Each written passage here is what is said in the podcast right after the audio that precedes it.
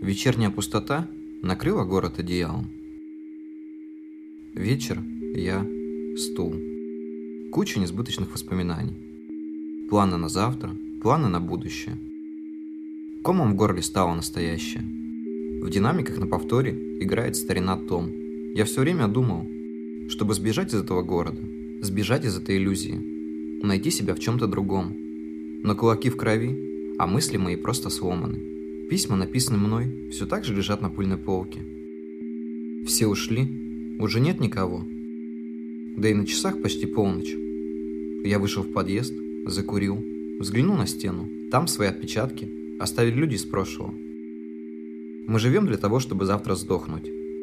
Речь идет о той самой песне, спетой всеми известной группой. Кто-то рисовал свои мечты, кто-то страхи, но в итоге все получили, чего и хотели.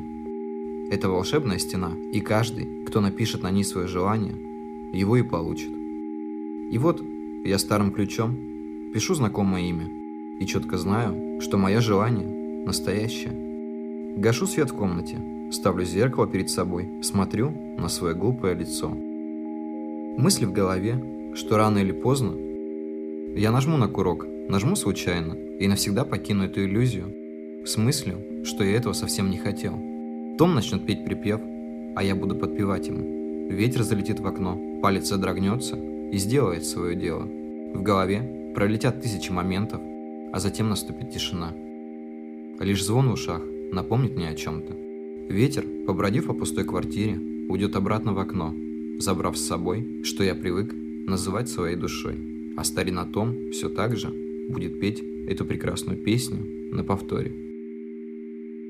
Послесловие. Когда я буду дочитывать последнюю страницу этого сборника, то на секунду почувствую, как время пошло вспять, и я вновь могу путешествовать во времени. А что почувствуешь ты? Я надеюсь, что у меня получилось передать вам частичку себя в написанных мною строках.